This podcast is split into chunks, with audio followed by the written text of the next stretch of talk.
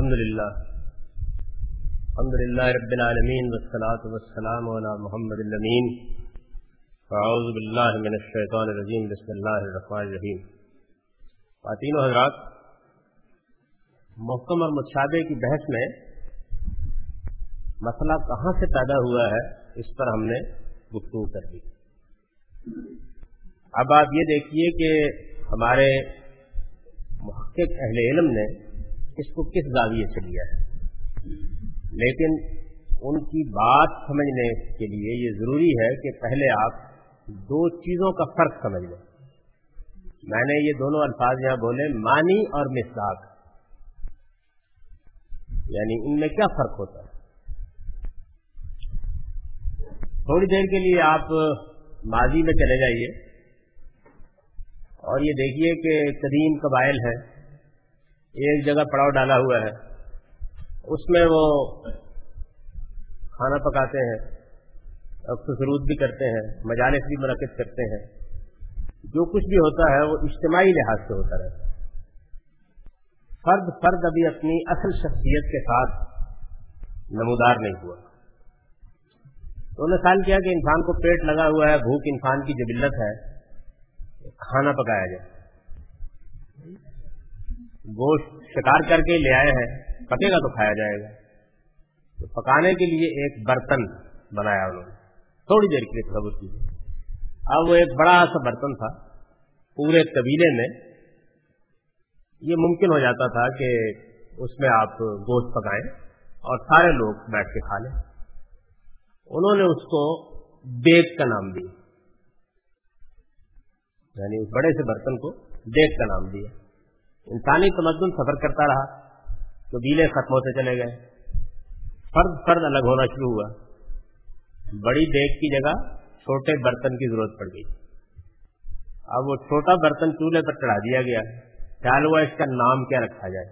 تو انسان کیا کرتا ہے، وہ ایسے موقع پر یہ کرتا ہے کہ جو اس نے پہلے نام رکھا ہوا تھا، اس نئی چیز کے ساتھ اس کے تاثر کو متصادم، متخالف، متباین یا متوافق کرتا ہے. یعنی یا اس سے مختلف طریقے سے اس کو دیکھتا ہے، یا الگ کر کے دیکھتا ہے، اور یا یہ ہے کہ اس کو اس کے مطابق کر کے دیکھتا ہے. تو جب انہوں نے دیکھا تو انہوں نے کہا کہ اچھا، اس کا نیا نام رکھنے کی کیا ضرورت ہے، یہ وہ چھوٹی دیگی تو ہے، تو اس کا نام دیگچا ہوگا.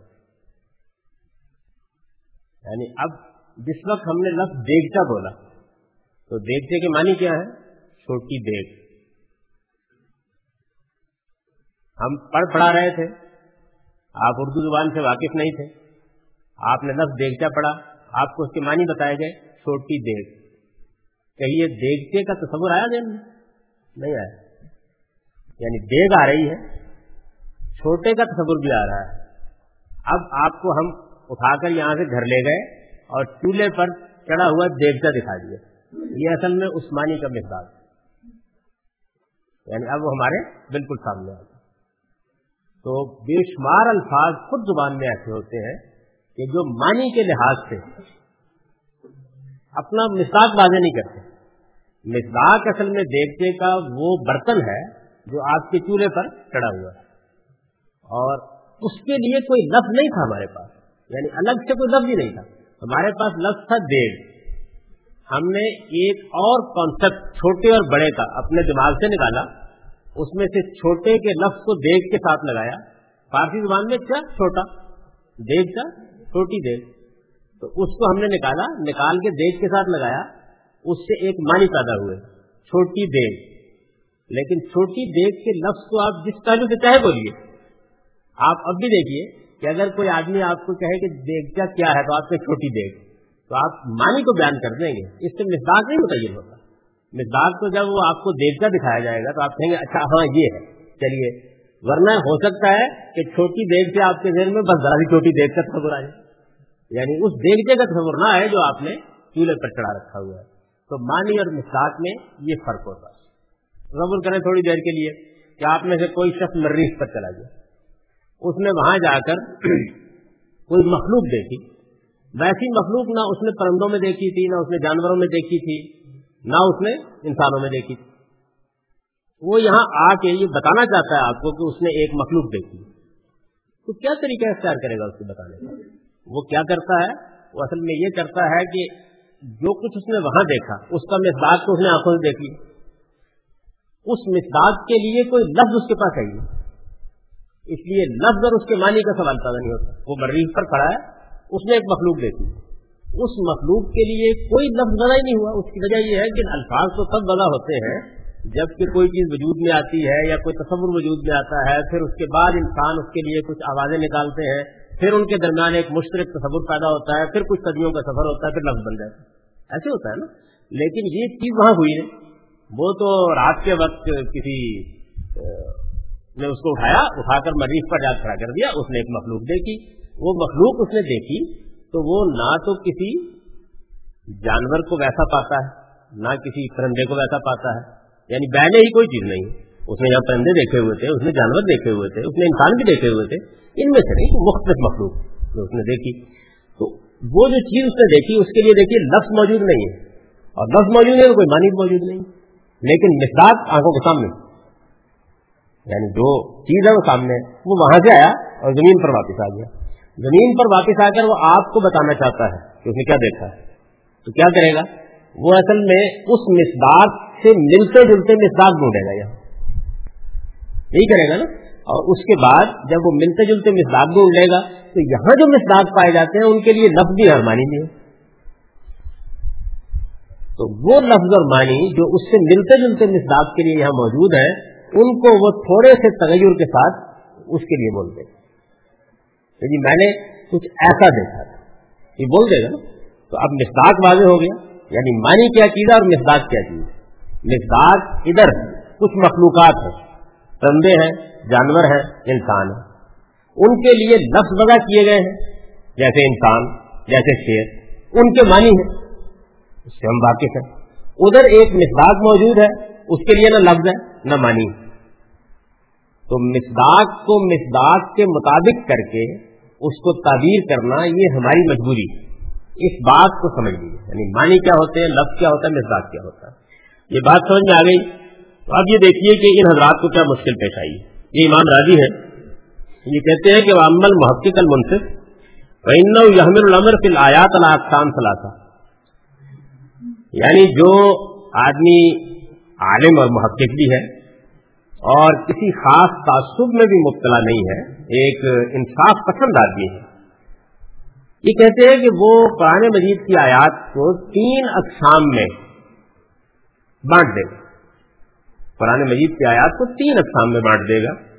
احدھا ما یتعقد ظاہرھا بالدلائل العقلیہ, اب کیونکہ ان کے نزدیک لفظی دلیل تو کوئی چیز ہی نہیں ہوتی, تو اس وجہ سے پہلی کیا قسم ہے قرآن مجید کی آیات کی, کہ جس کا ظاہر یعنی جو الفاظ سے بظاہر مفہوم نکلا وہ مؤکد ہو جاتا ہے عقلی دلائل سے, یعنی عقلی دلیل اور لفظ کے جو معنی بھی آپ کو معلوم ہے, یہ تو وہ احاد سے نقل ہوئے ہوئے اور ذنی, لیکن عقلی دلیل بھی ساتھ ساتھ کھڑی ہو گئی ہے. تو عقلی دلیل نے اس ذنی مفہوم کے ساتھ مل کر اس کو کیا کر دیا, محکم کر دیا. لفظ نے تو کچھ نہیں کرنا تھا, وہ تو زیادہ سے زیادہ ایک مفہوم کے اوپر ضمنی طور پر دلالت کرے گا. تو کہتے ہیں ما یتعقد ظاہرھا بالدلائل العقلیہ, یعنی لفظ کا مفہوم جو ظاہر الفاظ سے نکل رہا تھا, جیسے ہی آپ نے الفاظ پڑھے ایک مفہوم نکلا, اس مفہوم کے ساتھ عقلی دلائلیات کھڑے ہو گئے, اور ان دونوں نے مل کے کیا کیا, اس کو ایک متعین شکل دے دی. اب یہ جو مدعا فذاک ھو المحکم حقا, تو یہ تو ہو گیا جناب اصلی محکم, یعنی وہ آیات کہ جن کے الفاظ کا ظاہری مفہوم باقی رہنا, دیکھتے ہی آپ زبان سے واقف ہیں, آپ نے آیت پڑھی, اس سے آپ کو بظاہر ایک مدعا سمجھ میں آیا, اس مدعا کے ساتھ عقلی استدلال کو آپ نے ملایا, اب ایک ہی بات ہو گئی. یعنی عقلی استدلال بھی وہی کہتا ہے جو الفاظ کے ظاہر سے نکلتا ہے, الفاظ کا ظاہر بھی وہی کہتا ہے جو عقلی استدلال سے نکلتا ہے.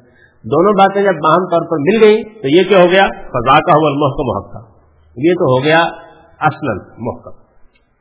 وثانی ہے الذی قامت الدلائل القاطعہ علی امتناع ظواہرھا, اب ایک دوسری قسم پیدا ہوئی.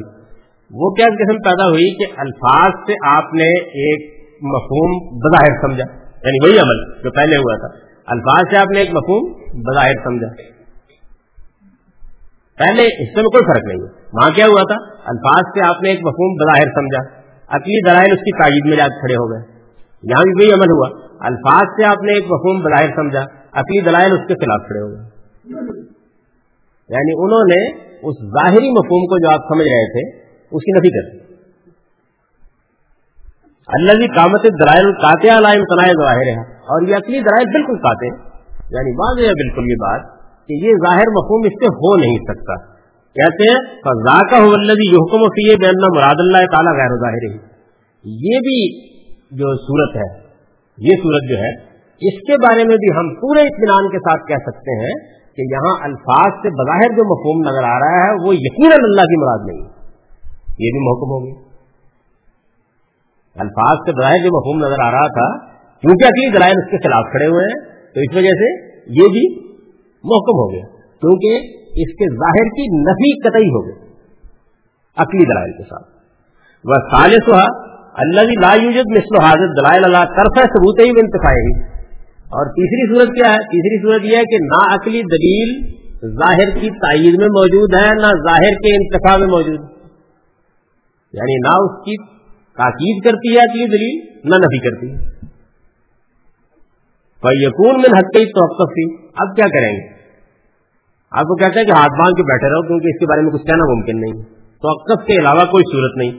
وَيَكُونُ ذَلِكَ مُتَشَابِهًا, اب یہ کہیں گے ہم کہ یہ متشابہ ہو گیا, یعنی ان کو واضح کرنا نا کہ اصل میں متشابہ متعین کیا جائے کیا ہے. تو دیکھیے انہوں نے کیا طریقہ اختیار کیا, انہوں نے طریقہ یہ اختیار کیا کہ ہم نے آیت پڑھی, آیت کا ایک ظاہری مفہوم ہمارے علم میں آیا, اصلی دلائل کی طرف ہم نے رجوع کیا, انہوں نے بالکل اس کی تائید کر دی اس مفہوم کی, یہ محکم ہو گیا. ہم نے ایک آیت کو پڑھا, اس آیت کا مفہوم بظاہر ہمارے سامنے آیا, اصلی دلائل نے اس کی پوری قطعیت سے نفی کر دی کہ یہ مدعا نہیں ہو سکتا, بلکہ اس کا برعکس ہے, یہ مدعا نہیں ہو سکتا, اس کا برعکس ہے, محکم ہو گیا. اچھا, ہم نے آیت پڑھی, بظاہر الفاظ سے جو مفہوم سمجھ میں آیا, نہ عقلی دلیل اس کو ثابت کرنے کے لیے یا موقف کرنے کے لیے نہ نفی کرنے کے لیے, دونوں نہیں ہے. تو کیا کریں گے؟ کھڑے ہو جائیں گے کہ نہ اب ادھر کوئی بات قطعیت سے کہی جا سکتی ہے نہ ادھر کہی جا سکتی ہے. تو کہنا یقون ذالک متشابہ اس معنی میں, بمعنی ان الامر اشتبہ فی, معاملہ اس میں مشتبہ ہو گیا. لیکن میں نے آپ کہا نا کہ وہ اصل میں کس معنی میں لے رہے ہیں, یعنی معاملہ اس میں مشتبہ ہو گیا ہے. ولم یتمیز احد الجانبین عن الاخر, اب اصل میں دو سمتیں ہیں, یعنی ظاہر اور ظاہر کے خلاف والی, دونوں میں سے کسی کی تمیز ممکن نہیں رہی. تو جب دونوں سمتوں میں تمیز ممکن نہ رہے تو وہ متشابہ ہے. یہ امام راضی کا بیان. اچھا, اب انہوں نے ظاہر ہے کہ وہ ایک عقلی آدمی ہے تو اس وجہ سے انہوں نے اس کو ایک منطقی استدلال کے طریقے میں بیان کر دیا ہے کہ بھائی جتنی بھی آیات قرآن کی پڑھو گے اس میں سے, وہ پہلی بات یاد رکھیے جس پر ہم اس سے پہلے بحث کر چکے ہیں کہ قرآن مجید کے الفاظ تو خود اپنے مفہوم کو قطعیت سے بیان کر ہی نہیں سکتے. اس وجہ سے بظاہر ہمیں ایک مفہوم لگتا ہے کہ ہے, عقلی دلیل ساتھ کھڑی ہے تو محکم, عقلی دلیل اس کی نفی پر کھڑی ہے, برعکس بتا رہی ہے ظاہر سے, تو محکم. جس چیز کی نفی کی ہے وہ مفہوم محکم ہو گیا. مثلا آپ نے کہا کہ بھائی شیر جنگل کا بادشاہ ہے, اصلی دلیل نے بھی آپ کے لیے بتا دیا کہ ہاں اس سے مراد وہی شیر ہے جو جنگل میں ہوتا ہے, تو اب یہ محکم ہو گیا. آپ نے کہا کس شیر کی آمد ہے کہ رن کانپ رہا ہے, اصلی دلیل آئی اور اس نے نفی کر دی کہ وہ شیر نہیں ہے, تو مجاز محکم ہو گیا, یعنی کہ اس کی نفی ہو گئی اور دوسرا پہلو محکم ہو گیا. یہ سادہ مثال میں نے آپ کو سمجھا دی. جو مثال وہ دینا چاہتے ہیں وہ مثال آپ کے لیے ذرا بھاری ہو جائے گی, وہ تکلیف مالا جبات کی ایک پوری بحث ہے جس کے بعد انہوں نے کی. جی مثلا قرآن مجید میں وہ کہتے ہیں, دیکھیے آپ نے چھیڑی جائز بات کو, کہتے ہیں کہ یہ قرآن کہتا ہے لا یکلف اللہ نفسا الا وسعها. یہ اصل بحث ہے ان کی کہ اللہ تعالیٰ کسی کو اس کی طاقت سے زیادہ تکلیف نہیں دیتا, بظاہر یہ مفہوم آیت سے نکلتا کہ نہیں دیتا. وہ کہتے ہیں عقلی دلائل اس کے خلاف کھڑے, عقلی دلائل اس کے خلاف کھڑے, قرآن کے دلائل اس کے خلاف کھڑے, قطعی دلائل اس کے خلاف کھڑے ہیں. اللہ تعالیٰ دیتا ہے تکلیف مالا یوتاب, اس نے کہا کہ ابو لہب ایمان نہیں لائے گا, پھر کہا کہ ایمان لاؤ, مثلا دیتا ہے. اس نے لوگوں کو کھڑا کیا اور کہا کہ ان کی کمر سختہ کر دی اور کہا سجدہ کرو. قیامت میں آتا ہے نا یہ بات, دیتا ہے اللہ تعالیٰ کی, جب دیتا ہے یہ ثابت ہو گیا. اس کا مطلب ہے کہ لا یکلف اللہ نفسا الا وسعہا کا جو مفہوم بظاہر نظر آ رہا ہے اس کا الٹ مفہوم مراد ہے, ہو گیا یہ بھی محکم ہو گیا. تو اس وجہ سے یہ ان کا طریقہ ہے. اب وہ کہتے ہیں کہ جہاں یہ دونوں صورتیں ہو گئی, یعنی یا تو الفاظ جو بظاہر مفہوم بیان کر رہے ہیں عقلی دلیل بھی اس کے ساتھ کھڑی ہو گئی ہے, قصہ ختم ہو گیا, محکم ہو گیا, عقلی دلیل نے آ کر نفی کر دی, یعنی یہاں ہمیں اب کوئی تردد, ان کے خیال میں کوئی تردد نہیں رہا, دیتا ہے اللہ تعالیٰ تکلیف مالا کے پاس. تو جو مدعا ظاہر الفاظ سے نکل رہا تھا اس کا برعکس مدعا جو ہے اس پر ہم مطمئن ہو گئے. جب مطمئن ہو گئے, وہ تو خیر مطمئن ہو ہی گئے ہو گئے معلوم نہیں آپ بھی ہو یا نہیں, تو جب مطمئن ہو گئے تو قصہ ختم ہو گیا, یہ بھی محکم ہو گیا. لیکن اگر یہ دونوں کے طرف میں واضح نہیں ہے, معلوم نہیں ہو رہا کہ بھائی ادھر دلیل عقلی نہ تو نفی میں ہے نہ اس بات میں ہے, اب متشابہ ہے کیونکہ اب مشتبہ ہے معاملہ, پتہ نہیں کیا مطلب ہے.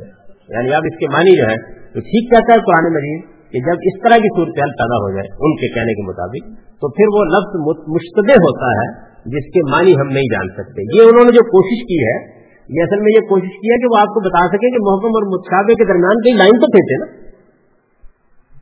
تو لائن پھینچی انہوں نے, یعنی لائن تو پھینچی.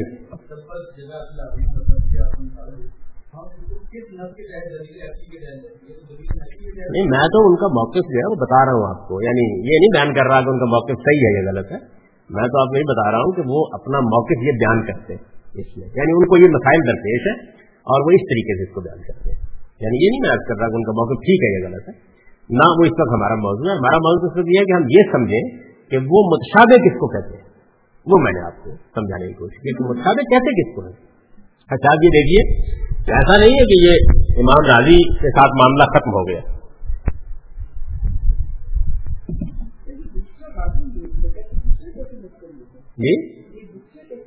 عقلی دلیل سے وہ کہتے ہیں کہ عقلی دلیل سے یہ بالکل واضح ہو گیا ہمارے اوپر کہ اس کا مطلب یہ نہیں بلکہ مطلب الٹ. تو اب ہمیں مان لینا چاہیے, الٹ کر کے مان لیں. جی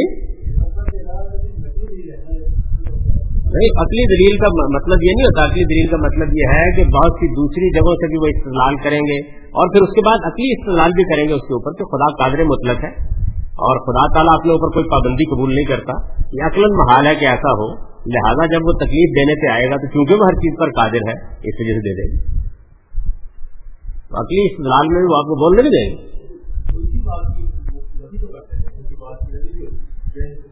ہاں بالکل, یہ تو آپ امام راضی سے بحث کیجیے, میں نے صرف یہ بتایا ہے کہ وہ بات کو کیسے بیان کرتے. اگر میں اس بحث میں اتر جاؤں کہ ان کی بات ٹھیک ہے یا غلط ہے تو یہ اصل میں اس موضوع سے تجاوز ہو جائے گا. لیکن یہ بات یہ ہے کہ مخشی ہیں, انہوں نے بالکل یہی بات کہی ہے. وہ کہتے ہیں محکمات حکمت عبارت و بیان حفظت من الاحتمال والاستباح, یعنی محکم کیا ہوتی ہے آیات, وہ یہ ہے کہ جن کی عبارت اس طریقے سے محفوظ کر دی گئی ہے بیان حفظت من الاحتمال والاستباح, یعنی اب نہ احتمال رہا نہ استباح رہا, وہی استباح کا نتیجہ عبارت مشتبہ نہیں رہی, مدعا مشتبہ نہیں رہا تو محکم ہو گیا. متشابہات زمخشری کہتے ہیں مشتبہات, یعنی اس کا ترجمہ یہ کرتے ہیں مشتبہات محتملات, یعنی وہ جن میں مفہوم کو متعین کرنے میں اشتباہ ہوتا ہے, وہ جن میں مفہوم کا احتمال ہوتا ہے. تو یہ انہوں نے اس کا مطلب بیان کر دیا. تو اس کا مطلب یہ ہے کہ اس میں دونوں میں یہ معتزلی ہے, وہ اشاعرہ میں سے, اور اشعری اور معتزلی ہونے کے باوجود اس معاملے میں کوئی فرق نہیں, یعنی استدلال دونوں نے کرنا ہے, کوئی اس میں فرق نہیں. دیکھیے مولانا شبیر احمد عثمانی ہے, اور ظاہر ہے کہ یہ ہمارے موجودہ زمانے میں جو جلیل القدر اہل علم ہیں, خاص طور پر قدیم نقطہ نظر کے حاملین میں سے, ان میں بڑے لوگوں میں سے ہیں, انہوں نے بھی اس پر نوٹ لکھا ہے. وہ کہتے ہیں اس کو یوں سمجھو کہ قرآن کریم بلکہ تمام کتب الہیہ میں دو قسم کی آیات پائی جاتی ہیں. ایک وہ جن کی مراد معلوم و متعین ہو, خواہ اس لیے کہ لغت و ترکیب وغیرہ کے لحاظ سے الفاظ میں کوئی ابہام و اجمال نہیں, نہ عبارت کئی معنی کا احتمال رکھتی. یعنی ایک ہمارے پاس آیت ہے اس کی مراد معلوم اور متعین ہے. اس کس لحاظ سے؟ بھائی لغت اور ترکیب کے وغیرہ کے لحاظ سے کوئی الفاظ میں ابہام نہیں. وہ بات تو کیونکہ وہ مانتے نہیں جو امام راضی کہتے ہیں، اس لیے انہوں نے اس کو مان لیا کہ بھائی لغت ترکیب کے لحاظ سے، لحاظ کے لحاظ سے ہم بالکل واضح ہے کہ اس کا مدعا یہ ہے. الفاظ میں کوئی ابہام و اجمال نہیں، نہ اب عبارت کئی معنی کا احتمال رکھتی، اور نہ یہ ہے کہ جتنے معنی ہم کو معلوم ہے تو کہا جا سکتا ہے کہ حفاظت کے یہ معنی بھی ہو سکتے ہیں، یہ معنی بھی ہو سکتے ہیں. ایسی بات نہیں، ایک ہی معنی ہو سکتے ہیں.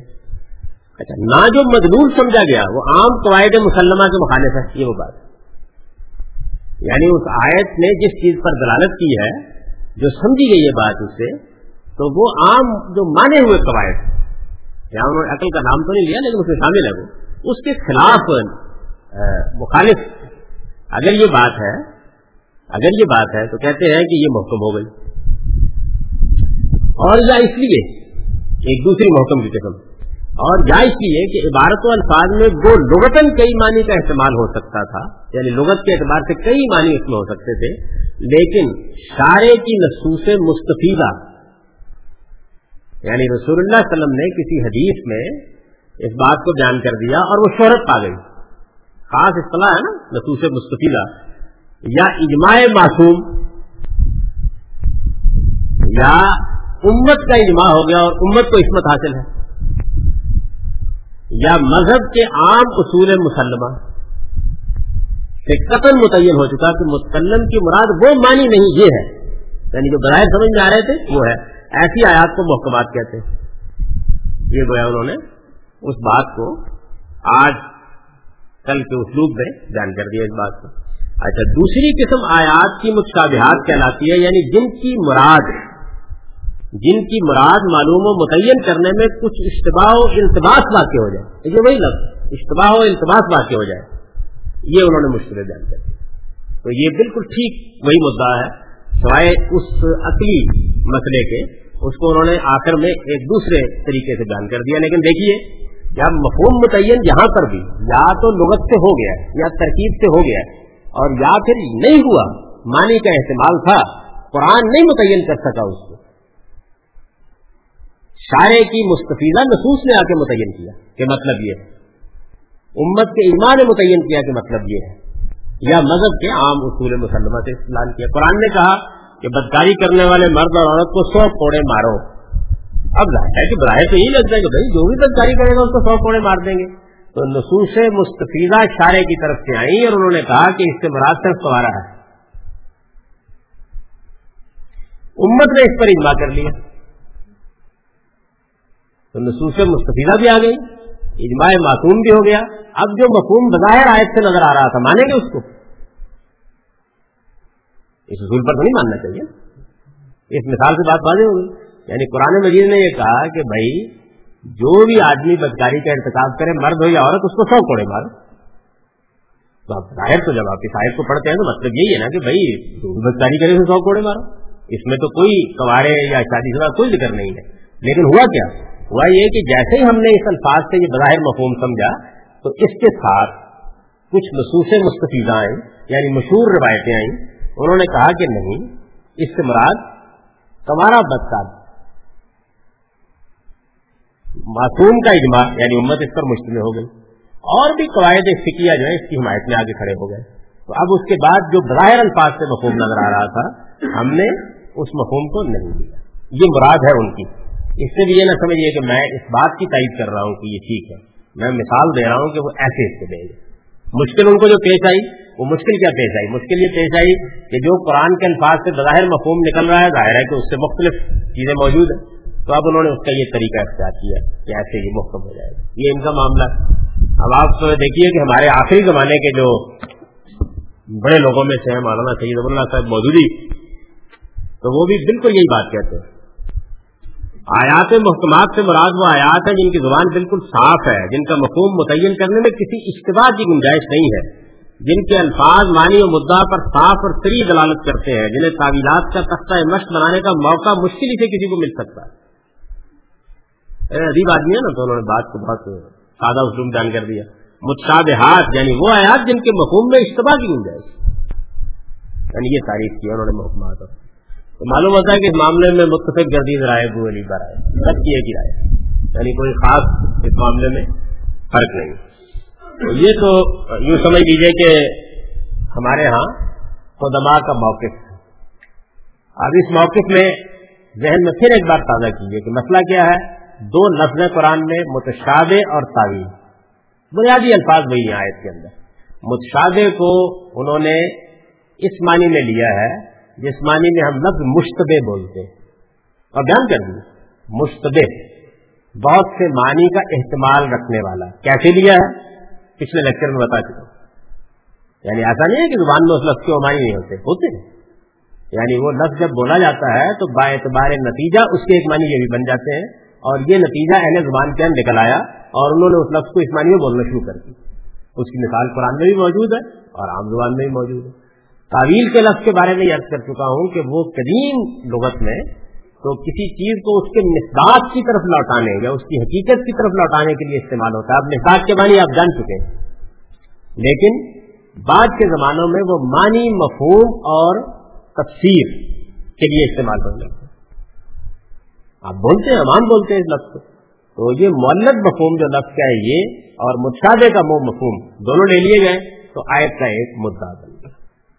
یہ اب ظاہر آیت کا مدعا بنا ہے تو پھر اس کے بعد خواہ امام راضی کی بات کو آپ لے لیں، خواہ آپ مولانا شبیر احمد ثانی کی بات کو لے لیں، خواہ اس سے پہلے زمخشری کو لے لیں یا مولانا مودودی کو لے لیں، سب اس بات کو بیان کرتے ہیں کہ قرآن میں بعض ایسی آیات ہیں جن کے مفہوم میں اجتماع کی گنجائش یہ ہوگا نا، نتیجہ اس کا نکلے گا. یعنی ان کا مدعا جو ہے وہ ہم پر مشتبہ ہے، ہم قطعیت سے نہیں کہہ سکتے. میں نے عرض کیا تھا کہ جب بھی کسی چیز کو جاننا ہو تو ہمیشہ اس کی اصل میں جانا چاہیے. تو یہاں غلطی جو ہوئی ہے وہ پہلے لفظ مشتشابہ کے معنی متعین کرنے میں ہوئی، اور دوسری غلطی تعویل کے لفظ کو مولد مفہوم میں لے لینے میں ہوئی. دوسری غلطی یہ مشتشابہ کا لفظ اصل میں کس معنی میں استعمال ہوا؟ یہاں اپنے اصل معنی میں استعمال ہوا ہے، یعنی چیز کا ملتا جلتا ہونا.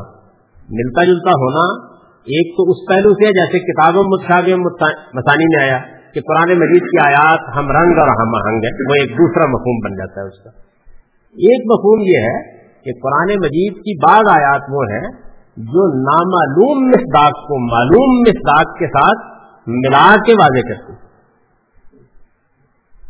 یعنی اس جملے کو سمجھ لیجیے، نامعلوم مصداق کو معلوم مصداق کے ساتھ ملا کے بیان کرتی ہے. یہ ضرورت کیوں پیش آئی اللہ تعالیٰ کی؟ یہ ضرورت اس لیے پیش آئی کہ اللہ تعالیٰ اس قرآن مجید میں اس دنیا کے بارے میں بہت کچھ کہہ رہے ہیں، لیکن وہ سب سے بڑی جس چیز کی منادی کر رہے ہیں وہ دو چیزیں. ایک یہ کہ اس کائنات کا ایک پروردگار ہے جس کا اپنا عالم نادیدہ ہے، یعنی نہ ہم اس کو دیکھ سکتے، نہ اس کی ذات کا مشاہدہ کر سکتے، نہ اس کے افعال کا مشاہدہ کر سکتے. میں نے لفظ صفات نہیں بولا اس لیے کہ صفات کی مقدار ہمارے یہاں موجود ہے. تو نہ اس کی ذات کا مشاہدہ کر سکتے، نہ وہ کس طرح افعال سے انجام دیتا ہے. یہ میں کبھی آگے چل کر آپ کو بتاؤں گا کہ اصل میں یہی وہ مسئلہ ہے جس سے فلسفے کی قدرت اور علم میں تصادم کی بحث پیدا ہوئی، لیکن یہ بات کا موضوع ہے. یعنی نہ اس کی ذات کا کوئی ہمارے سامنے نمونہ موجود ہے، کوئی موجود نہیں. وہ ایک نادیدہ عالم کی ذات ہے، کیا ہے کیسا ہے ہم نہیں جانتے، دیکھ نہیں سکتے، مشاہدہ نہیں کر سکتے. اور اسی طریقے سے اس کے افعال، وہ اپنے افعال کیسے انجام دیتا ہے. یعنی ایک ذات سے افعال صادر ہوتے ہیں نا. صفات تو ذات کی پراپرٹیز ہیں، ان کا تصور کر لیں گے ہم. فعل صادر ہوتا ہے جب، تو فعل صادر ہوتا ہے تو وہ اصل میں چاہتا ہے کہ اس کو دیکھا جائے، مشاہدہ کیا جائے، معلوم کیا جائے کیا فعل صادر ہو رہا ہے. تو نہ اس کو دیکھ سکتے ہیں نہ اس کو دیکھ سکتے ہیں. اچھا دوسری چیز، اور خدا کا تعارف قرآن کو کرانا ہے، اس لیے کہ وہ تو ایمان باللہ، خدا کو ماننا، اسی پر تو سارا مدد مبنی ہے، لیکن نہ دکھایا جا سکتا اور نہ اس کے افعال کا مشاہدہ کرایا جا سکتا.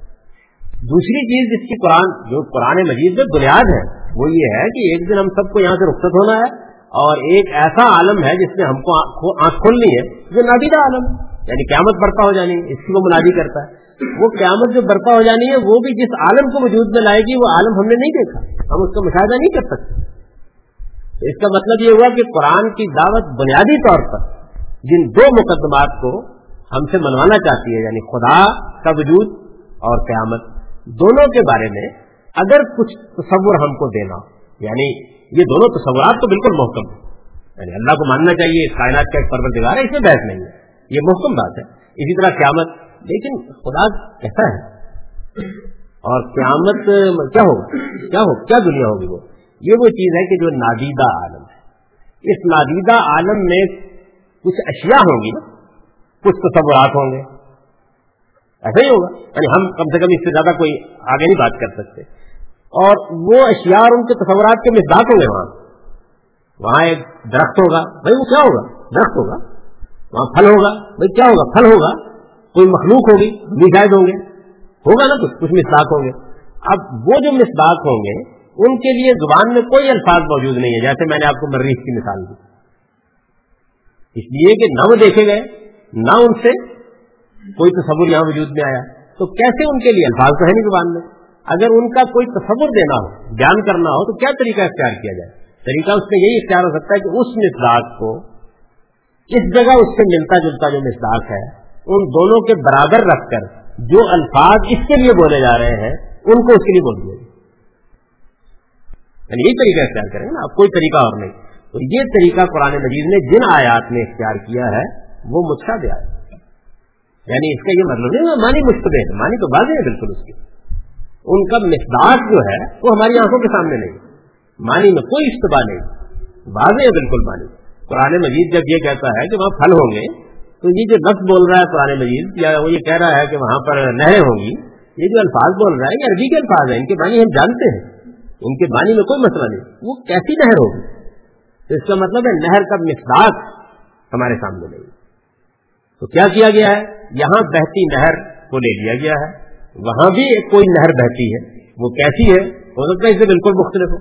جیسے میں نے آپ کو دیکھ کی مثال دی نا، کہ دیکھ تو سامنے پڑی ہوئی تھی لیکن کیا وجود میں نہیں آیا تھا ابھی، تو ہم نے اس دیکھ کو سامنے رکھ کر اس کو دیکھتے بنا دیا. تو یہی معاملہ یعنی اللہ تعالیٰ بھی کرتے ہیں، اور اس کے علاوہ کوئی راستہ نہیں، کسی نادیدہ عالم کو بیان کرنے کا کوئی راستہ اور نہیں ہے، بلکہ اللہ تعالیٰ کیا ہم بھی یہی کرتے ہیں. یعنی اگر ہمیں کسی ایسی چیز کو بیان کرنا ہو کہ جو ابھی وجود میں نہیں آئی، تو ہم کیا کرتے ہیں، تشبیہ کا اسلوب اختیار کرتے ہیں، ایسا ہی کرتے ہیں نا. بلکہ جو چیزیں وجود میں آ چکی ہوتی ہیں ان کے بارے میں بھی بعض اوقات اپنے تاثر کو کمیونیکیٹ نہیں کر پاتے تشبیہ کے اسلوب کے بغیر. بھائی ہم نے تو میر جن لبوں کی تعریف کرتا وہ نہیں دیکھے، ہم نہیں دیکھے. اچھا اس کو اصرار ہے کہ ویسے لب کہیں اور پائے بھی نہیں جاتے، تو ہم کو وہ باغ میں لے گیا اور اس نے کہا پھول کی پنکھڑی تم نے دیکھی ہوئی ہے، میں اس کی نفاست کو، اس کے حسن کو، اس کے جمال کو، اس کی خوبی کو، اس کے رنگ کو دیکھی ہے نا تم نے، تشبیہ دے کر بتا سکتا ہوں کہ میرے ہاں جو لب ہے وہ ایسے نازکی، اس کے لب کی کیا کہیے، پنکھڑی ایک گلاب کی تھی. تو یہاں اس نے کیا کیا کہ وہ مصداق کو ہم کو دکھا نہیں سکتا تھا، لیکن پھول بھی دکھا سکتا تھا، پنکھڑی بھی دکھا سکتا تھا، اور پنکھڑی اس طرح دکھا سکتا تھا کہ اس کا ہر پہلو بالکل واضح ہو جائے. یہ بات سمجھ میں آ گئی. تو اصل میں مسئلہ یہ ہے کہ یہ ہماری بھی مجبوری ہے، یعنی ہم بھی بعض اوقات جس چیز کو دکھا نہیں سکتے، ایک طریقہ تو یہ تھا نا کہ میر صاحب کہتا ہے کہ نہیں میں نقاب اٹھا رہا ہوں دیکھ لو، تو یہ قیامت لوٹ جائے گا نقاب اور وہاں آپ دیکھ لیں گے. لیکن یہ کہ جب تک وہ نہیں اٹھتا اس وقت تک کوئی چارہ اس کے سوا نہیں کہ اس سے ملتے جلتے جو مصداق دنیا میں پائے جاتے ہیں ان سے تشبیہ دے کر بات سمجھا دی جائے. تو متشابہ بالکل اپنے اصل مفہوم میں استعمال ہوا ہے، اور مطلب اس کا کیا ہے، ملتے جلتے مصداق کے لحاظ سے چیز کو تعبیر کر دینا، یعنی یہ مطلب ہے اس کا. قرآن یہ کہتا ہے کہ اس میں دو طرح کی آیات ہیں، ایک وہ آیات ہیں کہ جو مدعا قرآن مجید کو اس کو بیان کرتی ہیں، محکم آیات ہے، وہ جو کہنا چاہتا ہے وہ کہہ رہا ہے، اور اس لحاظ سے قرآن کی ساری جتنی آیات ہیں محکم آیات. لیکن جہاں اس کو اللہ تعالیٰ کی ذات و صفات کا کوئی تصور پیدا کرنا ہوتا ہے، یا اس کے افعال کا کوئی تصور پیدا کرنا ہوتا ہے، یا اللہ تعالیٰ نے جو عالم بنا رکھا ہوا ہے اس نادیدہ عالم، وہ ماضی میں بھی ہے، مگر وہ بتانا چاہتا ہے ہم کو کہ آدم کو بنایا گیا تھا اور اس میں روح پھونکی گئی تھی، وہ بھی ایک نادیدہ عالم، بعد میں آنے والا. تو اس کو کیسے بیان کیا جائے؟ اس کے بیان کرنے کا کوئی طریقہ اس کے سوا نہیں ہے کہ تشابہ کا اسلوب اختیار کیا جائے، اشتباہ کا نہیں، تشابہ کا. تو یہ جو قرآن مجید کی جو مشتبہ آیات جن کو کہتے ہیں وہ مشتبہ نہیں متشابہ آیات ہیں، یعنی ان میں تشبیہ کا طریقہ اختیار کر کے ایک چیز کو دوسری چیز کے ساتھ مطابقت دے کر اس کا تصور ہمارے ذہن میں پیدا کیا گیا ہے۔ اس کے علاوہ کوئی اور رستہ اگر موجود ہو اس بات کو بیان کرنے کا تو امام راضی اور زمخشری کو ضرور بتانا چاہیے، لیکن ایسا ہے تو یعنی یہی ایک طریقہ، اور کوئی طریقہ ہمارے پاس پایا ہی نہیں جاتا، ہم مجبور ہیں کہ اسی طریقے کو اختیار کریں۔ یہ بات سمجھ میں آ گئی۔ اچھا اب یہ دیکھیے کہ یہ جو آیتیں ہیں ان کے معنی میں بھی جانتا ہوں، آپ بھی جانتے ہیں، زمخشری بھی جانتا ہے، راضی بھی جانتا ہے، ان کے معنی ہم سب جانتے ہیں، ان کا مصداق ہم میں سے کسی کو معلوم نہیں، ایسا ہی ہے نا؟ تو قرآن مجید نے یہ نہیں کہا کہ ان کے معنی اللہ کے سوا کوئی نہیں جانتا، قرآن نے کہا ان کا مصداق اللہ کے سوا کوئی نہیں جانتا، یعنی اللہ کے سوا کوئی نہیں جانتا کہ اصل میں جنت کیا ہے، اللہ تو جانتا ہے، یعنی وہ تو دیکھ رہا ہے اپنی جنت کو، وہ ماضی کو بھی دیکھ رہا ہے، مستقبل کو بھی دیکھ رہا ہے، لیکن زمخشری اور راضی نہیں جانتے، میں اور آپ نہیں جانتے، ہمیں نہیں معلوم۔ تو اللہ تعالیٰ نے جو جنت بنائی ہے یا جہنم بنائی ہے یا جو بھی نادیدہ عالم ہے اس کا، یا وہ اپنے صفات و اصاف کو بیان کرتا ہے یا اپنے افعال کو بیان کرتا ہے، نفخت فیہ من روحی، میں نے اس میں اپنی پھونک پھونک دی، ایک واقعہ بیان کرتے ہیں اللہ تعالیٰ۔ اب ظاہر ہے کہ نہ ہم نے ان کو دیکھا ہے، نہ ہم یہ جانتے ہیں ان کی پھونک کیا ہوتی، نہ یہ جانتے پھونکنا کیا چیز، لیکن جو کچھ بھی ہوا ہے وہ پھونک پھونکنے کے عمل سے کچھ ملتی جلتی چیز ہے، تو اسی کے الفاظ ہماری زبان سے لے کر اللہ تعالیٰ نے وہ بات ہم تک کمیونیکیٹ کر دی۔ تو ایسی تمام آیات جو ہیں یہ متشابہ آیات ہیں، اور یہ اپنے مدعا اور مفہوم میں ہرگز مشتبہ نہیں ہوتی، واضح ہوتی، ہم ان کا مفہوم اور مدعا بیان کر سکتے ہیں، اسے بحث کر سکتے ہیں، اس کو متعین کر سکتے ہیں۔ یہ اگر بات سمجھ میں آ گئی ہے تو اس کے بعد جو کچھ میں لکھا اسے سمجھنے میں کوئی دقت نہیں ہوگی، یعنی یہ واضح ہو گیا کہ غلطی کہاں سے لگی، غلطی دو جگہ سے لگی، لفظ متشابہ کا با اعتبار نتیجہ ایک مفہوم عربی زبان میں مستعمل ہے، وہ مفہوم لے لیا گیا، ایک تعویل کے لفظ کا جو مولد مفہوم ہے اس نے ذہن پر غلبہ پا لیا۔ مولد مفہوم یہ ہوتا ہے کہ قدیم زمانے میں لفظ عثمانی میں نہیں بولا جاتا تھا، بعد کے زمانے میں لفظ کی ایک نئی ولادت ہو گئی اور وہ اس مفہوم میں بولا جانے لگا۔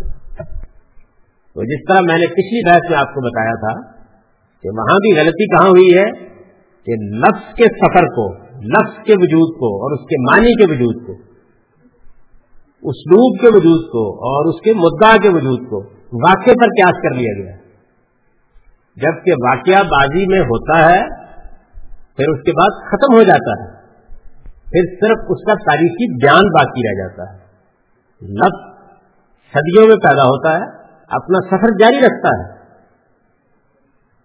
اور یہ سفر سوائے اس کے کہ لفظ متروک ہو جائے کبھی ختم نہیں ہوتا، یہ جاری ہوتا ہے، یعنی لفظ جو ہے وہ اصل میں ایک متواتر عمل ہے جو جاری ہے، اس کو لغت بیان کر رہی ہوتی ہے، اس کو نحو بیان کر رہی ہوتی ہے، اس کو بلاغت سمجھا رہی ہوتی ہے، یعنی ان فنون کے علماء اصل میں مورخین نہیں ہوتے، بلکہ جو کچھ موجود ہے اس کو بیان کر کے استخراج کر رہے ہوتے ہیں، بتا رہے ہوتے ہیں کہ یہ کیا چیز ہے۔ تو وہاں بھی میں نے بتایا کہ منشا جو غلطی کا ہے وہ لفظ کے سفر کو، یعنی لفظ کا جو معنی کے ساتھ سفر ہوتا ہے، لفظ کے سفر کو واقعے پر قیاس کرنا، لفظ کوئی ماضی کا واقعہ نہیں ہوتا، ہرگز۔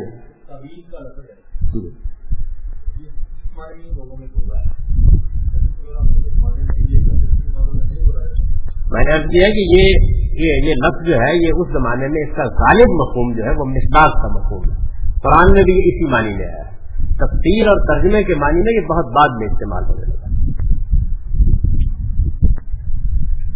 تو آپ جناب دیکھیے اس کو پڑھتے ہیں۔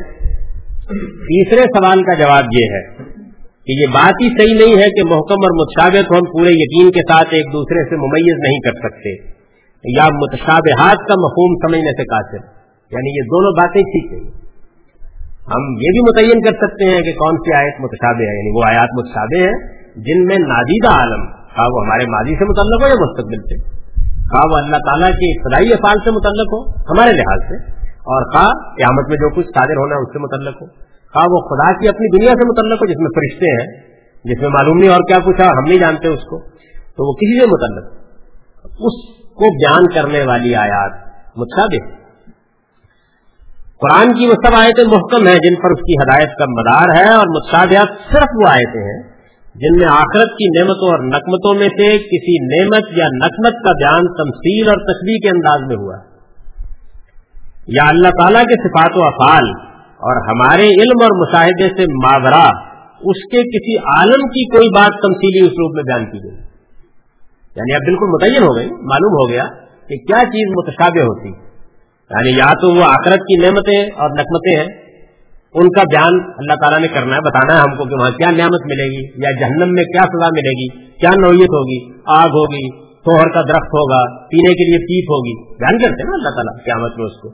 یہی معاملہ جنت کا ہے، یا اللہ تعالیٰ کے صفات و افعال ہے، تو ظاہر ہم نے اللہ کو نہیں دیکھا، ان کی صفات کی نوعیت سے ہم واقف نہیں ہیں، اگرچہ کچھ تاثر اس کا ہمارے پاس ہے، افعال کو بالکل نہیں دیکھ سکتے، مشاہدہ نہیں کر سکتے کیسے کرتے ہیں، ان کو بیان کرنا ہوتا ہے اللہ تعالیٰ کو۔ جیسے میں نے مثال دی آپ کو کہ وہ کہتے ہیں کہ میں نے آدم میں روح پھونک دی، یہ ان کا فعل ہے، لیکن یہ کہ میں تو نہیں بتا سکتا آپ کو، دکھا نہیں سکتا، مشاہدہ نہیں کرا سکتا اس کا۔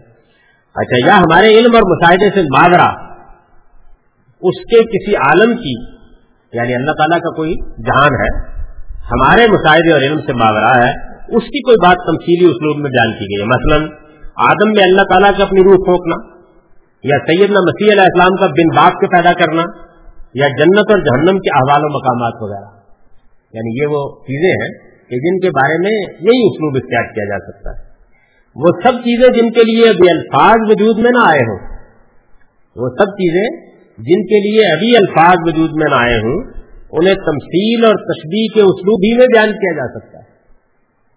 یہ وہی بات ہے جس میں وضاحت کر چکا ہوں۔ آج سے 2 صدی پہلے ہم میں سے کوئی شخص اگر مستقبل کا علم پا کر بجلی کے کمکموں کا ذکر کرتا تو غالباً اسی طرح کرتا کہ دنیا میں ایسے چراغ جلیں گے جن میں نہ تیل ڈالا جائے گا اور نہ انہیں آگ دکھانے کی ضرورت ہوگی۔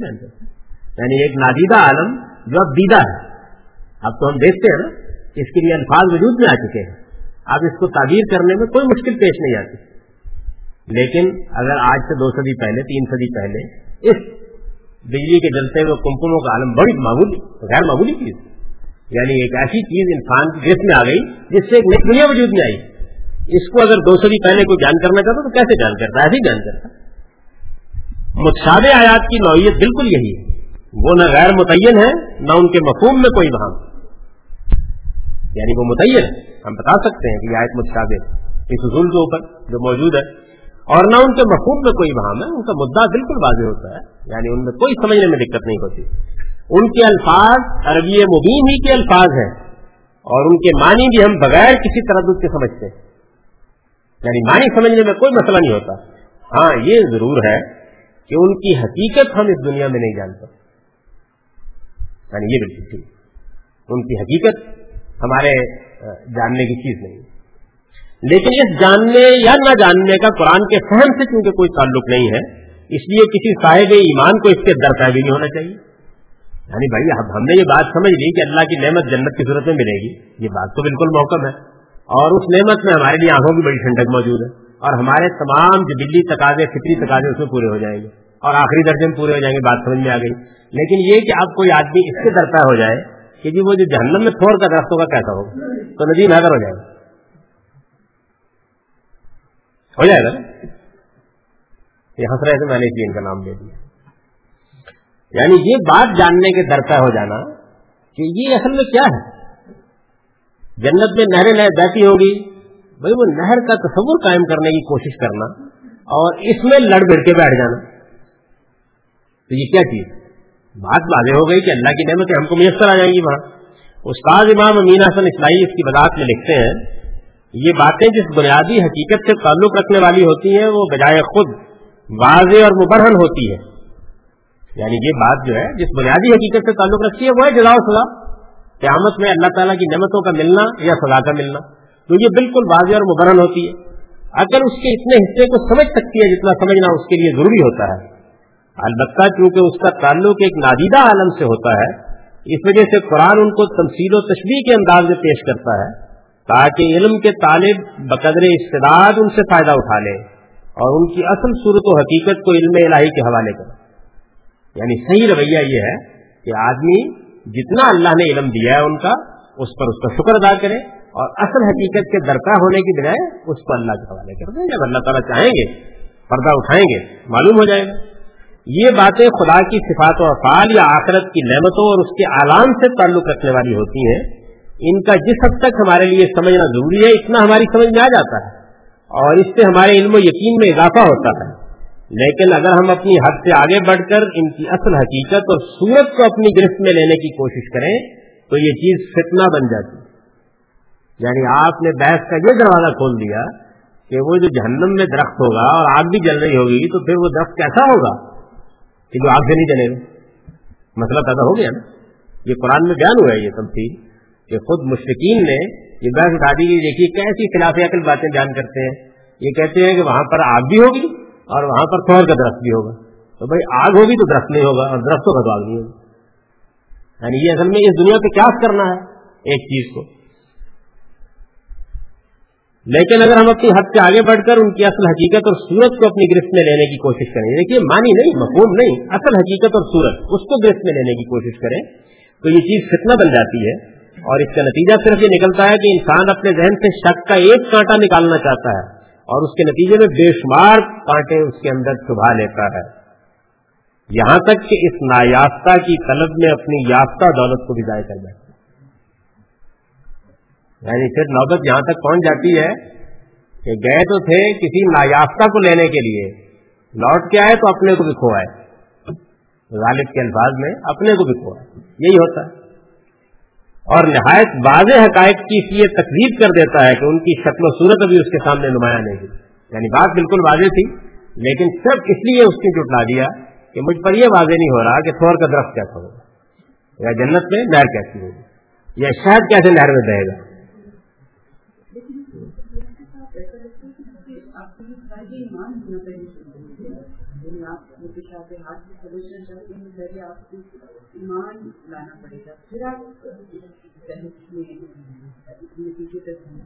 سمجھ تو ہم بالکل لیں گے.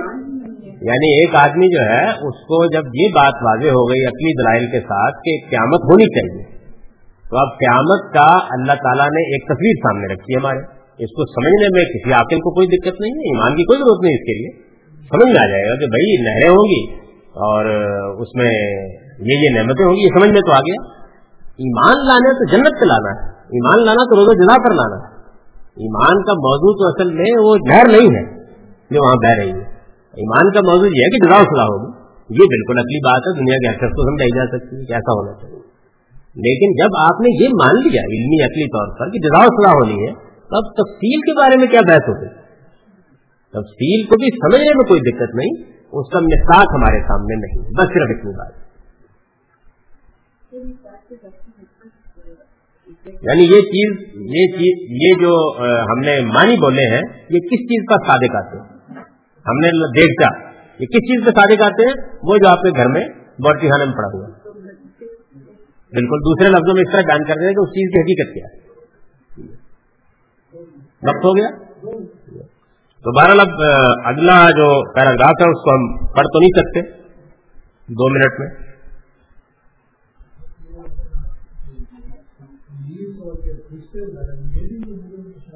جی ظاہر ہے کہ ہم نے تو ابلیس کو نہیں دیکھا, کسی کی ملاقات ہوئی تو الگ بات ہے.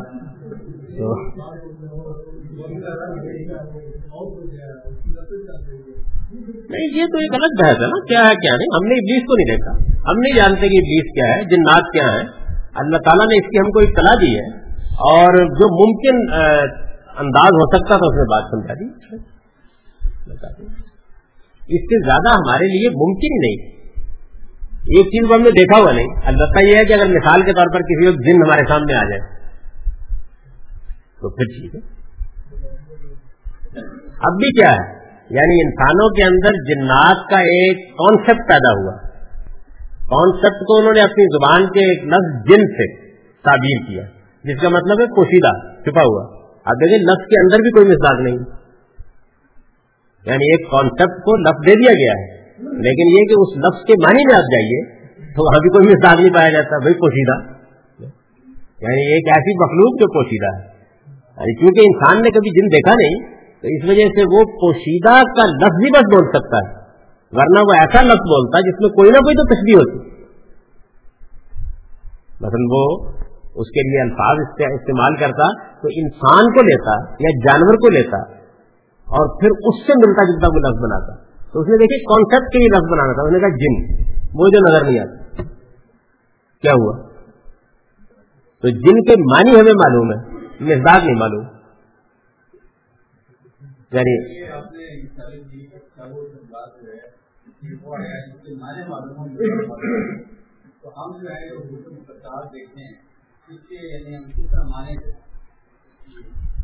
مقطعات قرآن کا موضوع ہے, انشاءاللہ پڑھائیں گے تو بتائیں گے آپ کو اس کے معنی بالکل متعین.